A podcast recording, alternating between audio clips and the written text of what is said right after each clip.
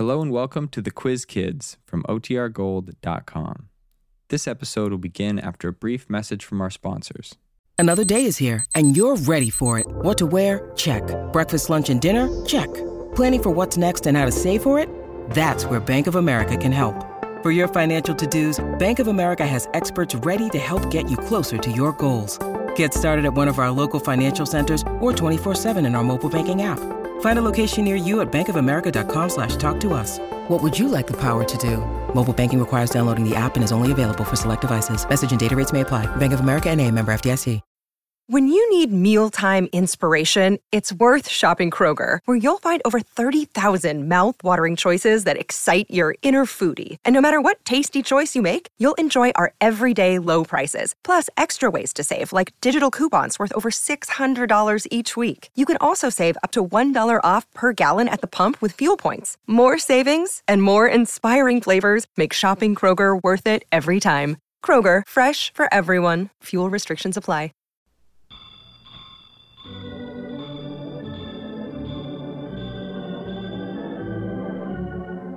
Here they are, the Quiz Kids, and sitting at teacher's desk is an old friend of the Quiz Kids, the sales promotion manager of Miles Laboratory, and today's chief quizzer, Oliver Capel.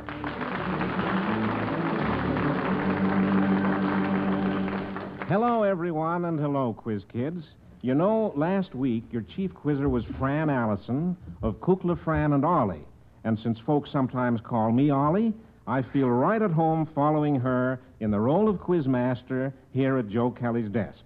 I know you'll all be glad to hear that Mr. Kelly is feeling much better and has really enjoyed reading the many wonderful letters you listeners have written him. He's probably listening in right now himself. So, quiz kids, let's try this first question.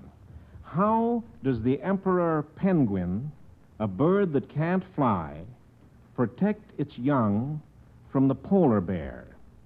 While you're thinking that over, let's have roll call. Pat?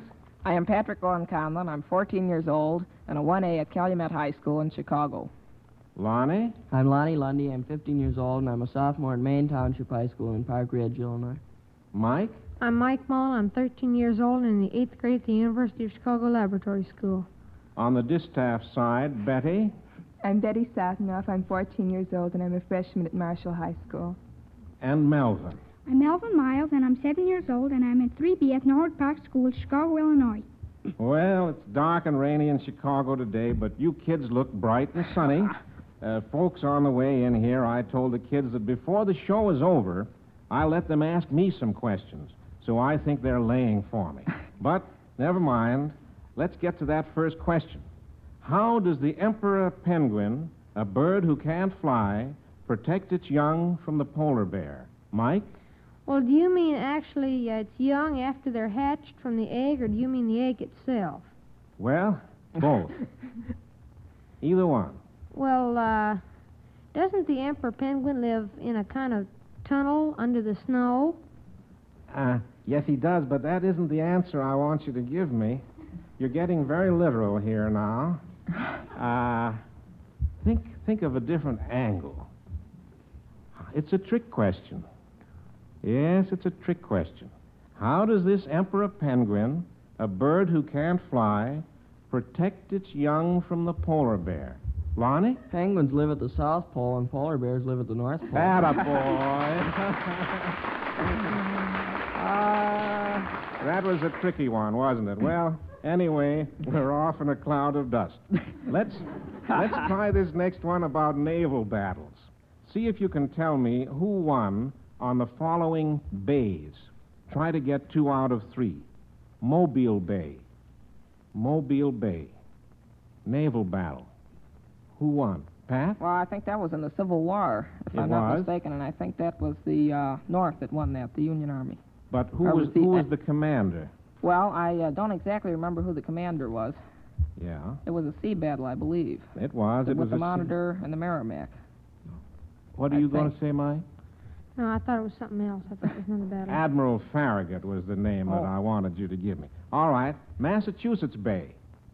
How about that? Who won there? Battle of Massachusetts Bay. Lonnie? Well, wasn't that the Boston Tea Party? No, no, no. There's two very famous ships. Pat? I think that would be uh, in the Revolutionary War. I think John Paul Jones won there, didn't he? I'll, t- Massachusetts I'll, I'll tell you, it was the War of 1812. Does that help? War of 1812. Oh, my, you know those ships so well. Lonnie? I'm not sure. Was that the Monitor and the Merrimack? oh, my. It was the Constitution and the Guerriere. Oh. Yeah. That was Commander Hull, was his name. Well, now, let's see if you can get the third one. Put in Bay. Put in Bay. That's really a little harder. Do you know where Put in Bay is? Uh, Lonnie? Well, it's up around the Great Lakes someplace. I'm yes, sure it's the southwest where. part of Lake Erie. Now, who was the commander there? Very famous Battle of Lake Erie. Hmm, Pat? Couldn't that be uh, Perry? Perry, yes, another Oliver. Well, that's it. well, here's a quickie for you now. If three three men named Misha, Joshua, and Toscha got into a conversation, what subject would you expect them to discuss? Betty? Well, they'd be talking about the violin. About the violin. Well, all right. Now, who are they? Uh, tell me. Well, uh, Misha Elman, Yeah. Jascha Heifetz, and who's the other one? Toscha? Uh, let's see. I don't know that last name. Does anyone else know Toscha? T O S C H A? Toscha Seidel. That's the group, and quite a mouthful, too. You know, we often use little sayings to sum up a situation. Now, here are a few that you kids have probably used many times, but let's see if you know what story they come from. The course of true love never did run smooth. What story? Lonnie? Well, it's from something by Shakespeare. Yes, that's right. It's Let's from one of that- Shakespeare's. I'm not sure which one it is. It could be Romeo and Juliet. No. Mike? Was that Love's Labor's Lost? No. No. but keep on trying. Pat? uh, that might be uh, a Midsummer's Night Dream. That's it? right. Midsummer Night's Dream. Uh, Lysander said that to Hermia. Okay. Now, this part. In unity, there is strength. Melvin. Uh, wouldn't that be the bundle of sticks that's an Aesop fable? That is correct. Can you tell us that story?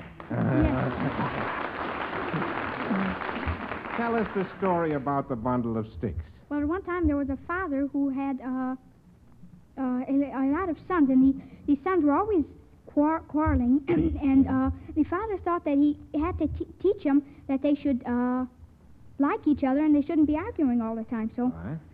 He uh, asked one of his sons to get a bundle of sticks. And uh, when the son brought the bundle of sticks, the father tied them up and he uh, handed them to each of his sons and he said, Can you break them? And naturally, none of them could. And then he uh, uh, took one by one out and they broke it. Oh, they yeah. br- uh, broke all the sticks. And he, the father said, Now, doesn't that prove to you that when you work together, you will be able to get places? But if uh, you're always quarreling among yourself, your enemy will just take advantage of that. Mm-hmm. Right. So in unity, there was strength. Well, that's just strength.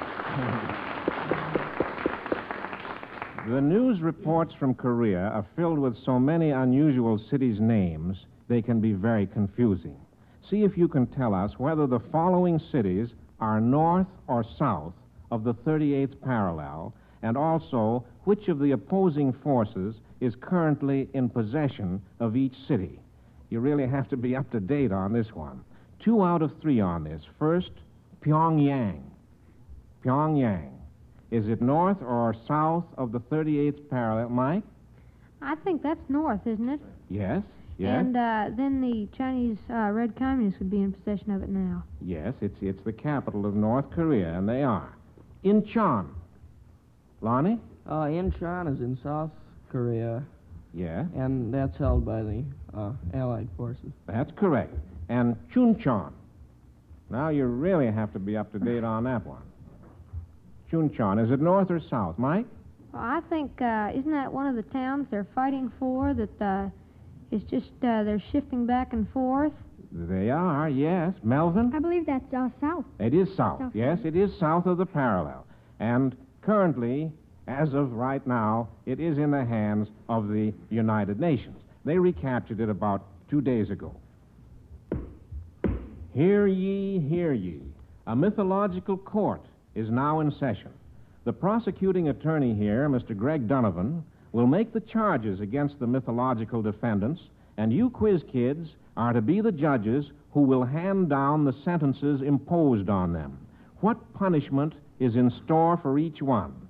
All right, Prosecutor Donovan, what is the charge against the first defendant? Your Honors, the defendant has violated an injunction of this court. The court permitted the defendant to bring his wife back to earth from the underworld with the stipulation that he would not look back on the return trip. The evidence clearly shows that he violated this stipulation. Your Honors, I move that the defendant be found in contempt of court and punished accordingly. We have four hands, but I think Judge Conlon was the first. So, all right, in this case, Judge Conlon will pronounce the sentence. Well, uh, that was that uh, Orpheus' wife would go back to uh, Hades, and Orpheus would never get her back again. That was of Orpheus and Eurydice, the mythological tale. He, she left him, and he never saw her again. That's right. All right, and what is the next defendant charged with, prosecutor? Your Honors, the defendant is known to be very fond of hunting, which is perfectly legal in this state, of course. But apparently, he simply ignores no trespassing signs.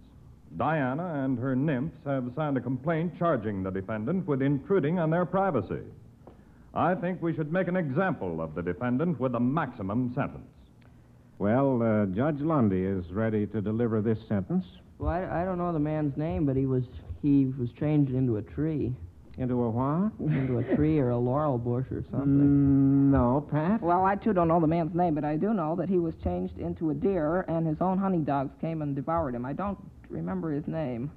His name was Actaeon. Oh, but yeah. that's the verdict. Court's adjourned. okay, well, now here's a question on physiology that sounds like it might be fun.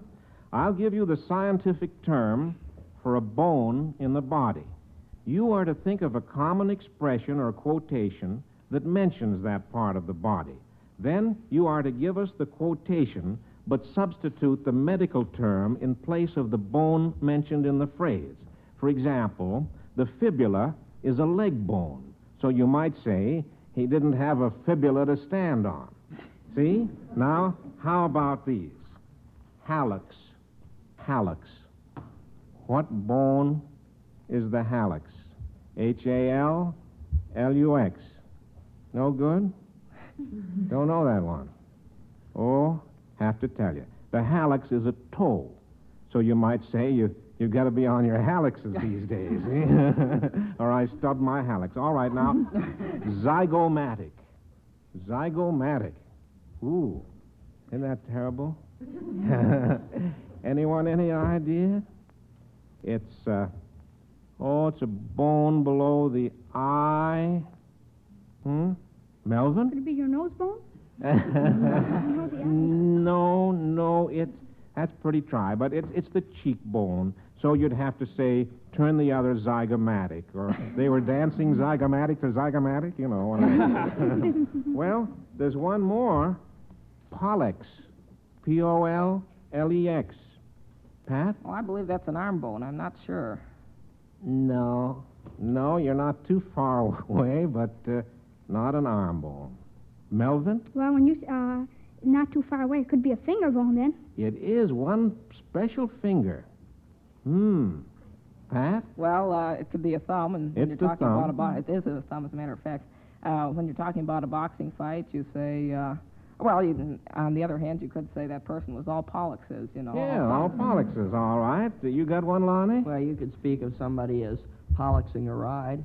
Yes, sure, sure, good. And Betty? Or all pollexes. Oh, Oh, well, uh, if they uh, are good at gardening, they have a green pollex. A green pollex, why not? Yeah. And he put in his pollex and pulled out a plum, you know. Say, I'm sure you kids could recognize a singer by just hearing the first few notes of a song that he has popularized. But now I want to see if you can tell me what birds are known by the following songs. Our organist, Helen Westbrook, will play a few notes of each tune sung by a certain bird. Try to get two out of three. Here is the first.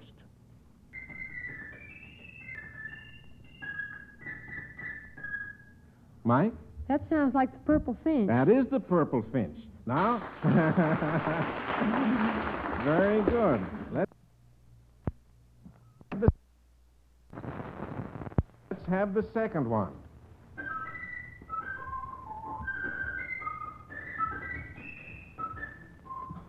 Mike? That's the wood thrush. Wood thrush, good for you. well, you kids seem to be doing pretty well in identifying bird calls from hearing their music, but can any of you imitate any bird calls? Anyone want to try? All right, Mike. Well, I can imitate a mourning dove pretty well. Morning dove, all right. Oh, oh, oh, oh, oh. well, that, that sounds like a reasonable facsimile to me. oh, my kids, now, like I said a minute ago, I have a question of my own that I'd like to ask you where we let the quiz kids quiz the quizmaster. It's based on fact, but you'll have to reason out the answer. Here's the question. Many years ago, I went to school with a person who later became famous. That person was either Pearl Mesta, minister to Luxembourg, Fred Allen, comedian, Leverett Saltonstall, United States Senator from Massachusetts, Matthew Ridgway, Commander in Chief of the UN forces in Korea, or Michael DiSalle, Price Controller. You are to determine which of these people was my schoolmate. For two minutes, you are to ask me any question you like about myself, but not about this other person, that will lead you to the right answer. Each of your questions must call for the answer yes or no. A nice young lady here, Eleanor Salinka, will time you and ring a bell when the two minutes are up. Are you ready? Who wants to start? Pat? Uh, did you go to a military school? No, I didn't go. I, I, I wish the two minutes were up already. Melvin? Are you over 30? Am I over? Th- You're very kind, Melvin. yes, yes, I'm over 30 years of age. Mike? Are you over 40? Yes, I'm over 40. Betty? Well, are you over 50? Yes, yes, I, I'm over 50. But now remember, kids, I said we went to school together. I didn't say we were in the same class. That might make a difference. Lonnie? Uh, did you go to coeducational school? Eleanor, I think it's time to ring the bell. uh, that's a very shrewd question, Lonnie. No, it was not coeducational. Uh, Melvin, I'm not supposed to help, but why don't you try to find out where I went to school? You might ask, did I go to school east of the, you know, Rocky Mountains or someplace? Lonnie? Uh, did you go to school in Massachusetts? Yes, I went to school in Massachusetts. Uh, Lonnie? Uh, were you on terms with a man who later became a, an important figure in Massachusetts politics? That, I think, is a little offside, Lonnie. It really takes Well, I'm the asking other about fellows too much. the bell, Eleanor, Pat. Well, I think uh, uh, from that, because he went to Massachusetts, I'd be inclined to say it was Leverett Saltonstall myself. Well, senator. yeah, but let's not take up time with guessing. I'll give you your chance later. Ask Okay. all the questions you possibly can, and because you may get some further clues. Anybody else? Will someone please find Eleanor? Uh, uh, Melvin? Did you go to school with any uh, military person? Uh, oh, I suppose I went to school with a good many. yeah. She's five feet tall. She has brown eyes. She has a bell in her hand. I hope, Pat? Uh, well, I guess that wouldn't be it either. That's right. Ask about me, you know. Ask about me. Yes or no. Can you think of anything else that will lead you to it? No? Mike? Oh, oh. Well, I didn't give you many clues, but perhaps you have it anyway. Time is up, and that ends your questions.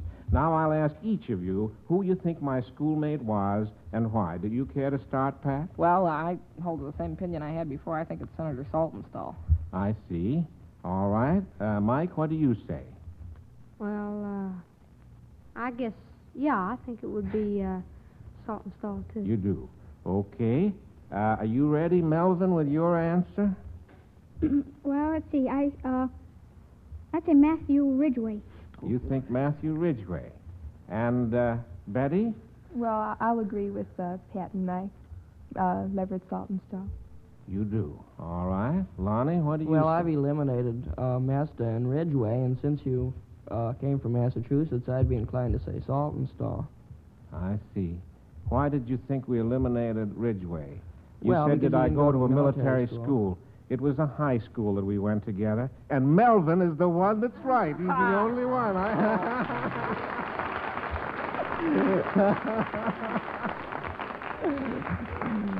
well, back to business, kids. Quite a few dentists have been called into the Army. Now, why might men in that profession feel pretty much at home in military life? Can you think of any reasons? Why might men in that profession, dentists, feel pretty much at home? This is just a quickie, you know. Lonnie? Well, in the Army, they have drills. They have drills, yeah, sure. Uh, Pat? Well, sometimes the soldiers are down in the mouth. Down in the mouth? Yeah, that's a good one. That's fine, yeah. And, uh, uh, Mike? Well, if they were engineers, they'd have to set up a bridge. Yeah, good. Bridge, fine. Pat? They have buck privates, too. Yeah? Mm-hmm. Lonnie? Well, in the Army, you have to, as in dentistry, you have to pay close attention to your uppers or superiors. Yeah, you do, don't you? And uh, they're familiar with Yanks, too. We might say that. Got one, Melvin? Uh, well, I believe that traveling there, you'd have to uh, take a train. There's a rule that's how they're transporting them over there. So, uh, upper and lower, the bunks. well, fair enough. Here's a question that sounds extremely difficult to me. If you wrote out the opening notes of certain symphonies, you would have the initials of another famous composer. What composer's initials would you have if you took the first two notes of the opening bar of Schubert's Symphony Number 9 in C major? Lonnie?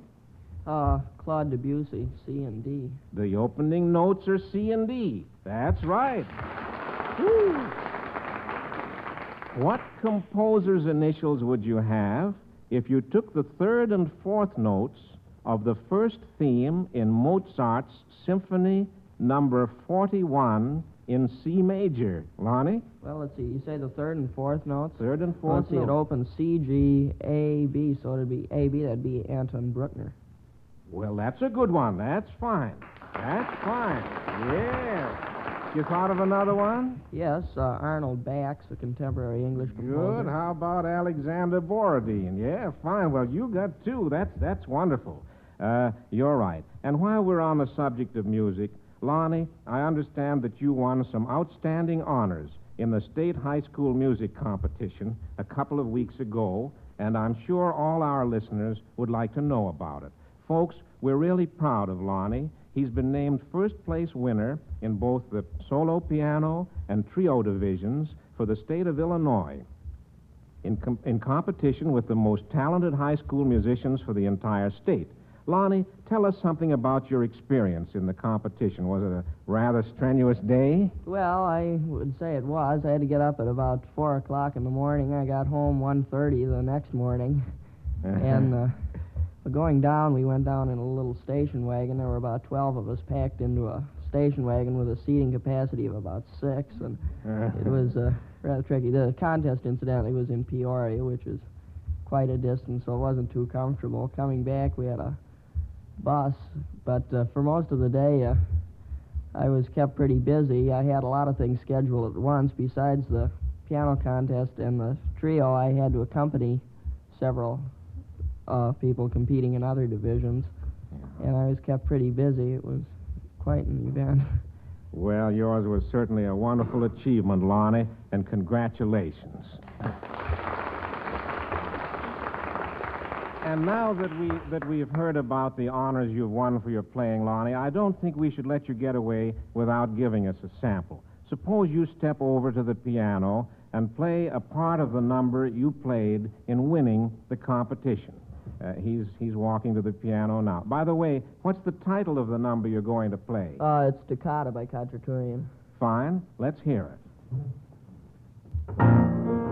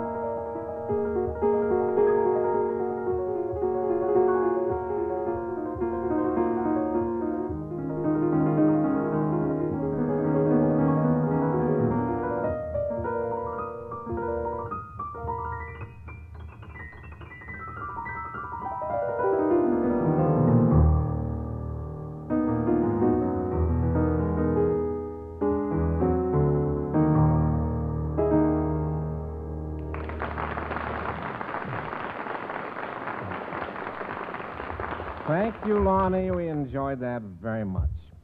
You know, the names that make the headlines one day often fade into oblivion and may rarely be remembered years later. Here are names from way back in the past. Can you tell us why they made headlines? First, why was the name George Stallings in the headlines in the year 1914? Pat? Well, George Stallings in that year was the manager of the Boston Braves, and uh, at the um, halfway mark of the National League season, his team was in last place. Yeah. But they uh, came back to uh, win the uh, pennant, and not only that, but they knocked off the Athletics in the World Series, and that was a great comeback for them. That's certainly why. Yes. And why why was the name Dave Harroun in the headlines in 1911, Mike? Well, uh, that was the date of the first uh, 500 mile speedway at uh, Indianapolis, and he was the winner of that in 1911. He Good, fine. I didn't think you'd get that one. Here's your next question, kids, and it's really a puzzle. If you put a synonym for drama and a part of the foot together, you should get the last name of a famous philosophic author. Who is it? Lonnie? Well, the synonym for drama is play, and the part of the foot is toe, so it'd be Plato. Plato, that's right. well, put together a unit of, of electromotive force and an invisible, odorless, tasteless mixture of gases. What author will you get? Lonnie? Oh, that'd be Volt and air, Voltaire. Voltaire, right? and if you combine the sounds made by a dove and a contented cat, what will you get? Betty? Well, uh, dove is coo and uh, cat is mew or something like that. I don't get it. Uh, but you haven't Cooper, got 'em. Cooper. Pat? Well, that could be James Fenimore Cooper. Cool Cooper, yes, Cooper, yes. Nobody else. And here's a little problem for you kids to figure out. If you were sailing from Rio de Janeiro to New York and stayed in your cabin, which had only a bed, a chair, lamp, and a wash basin with running water, and you never left the cabin during your voyage, how, according to popular belief, would you be able to determine when the ship had crossed the equator? Oh, I see blank expressions. Hmm, Pat? Well, I think it's something about the water in the wash basin. Uh, That's right. Goes down the drain. One way it goes counterclockwise and the other with the clock. That's it, Pat. Okay, and there's the bell. Quiz kids, that means school is over for today. The judges are busy figuring out your report cards, and while they do that, I want to tell our listeners some important news about the Quiz Kids Best Teacher Contest. Dr. Paul A. Witty and his committee of judges are nearing the end of their work in making their final decisions, and they promise that they will announce the best teacher of 1951 and the most promising teacher of the year on our Quiz Kids program two weeks from today. That's something we're all looking forward to, and who knows, one of these teachers might be someone from your own community. I think all you quiz kids have done well today. And now, let's see, children. Here are your report cards. And they show that as a class, you missed two questions. Individually, Pat was first, Lonnie second, and Mike third. That means we'll see you three back in class next Sunday, along with Naomi Cooks, age 12, and Wendy Stocking, age 7. So, until next Sunday at this same time, this is Oliver Capel dismissing the quiz kids. Goodbye, kids. Bye, Bye, Mr. Mr. Pell.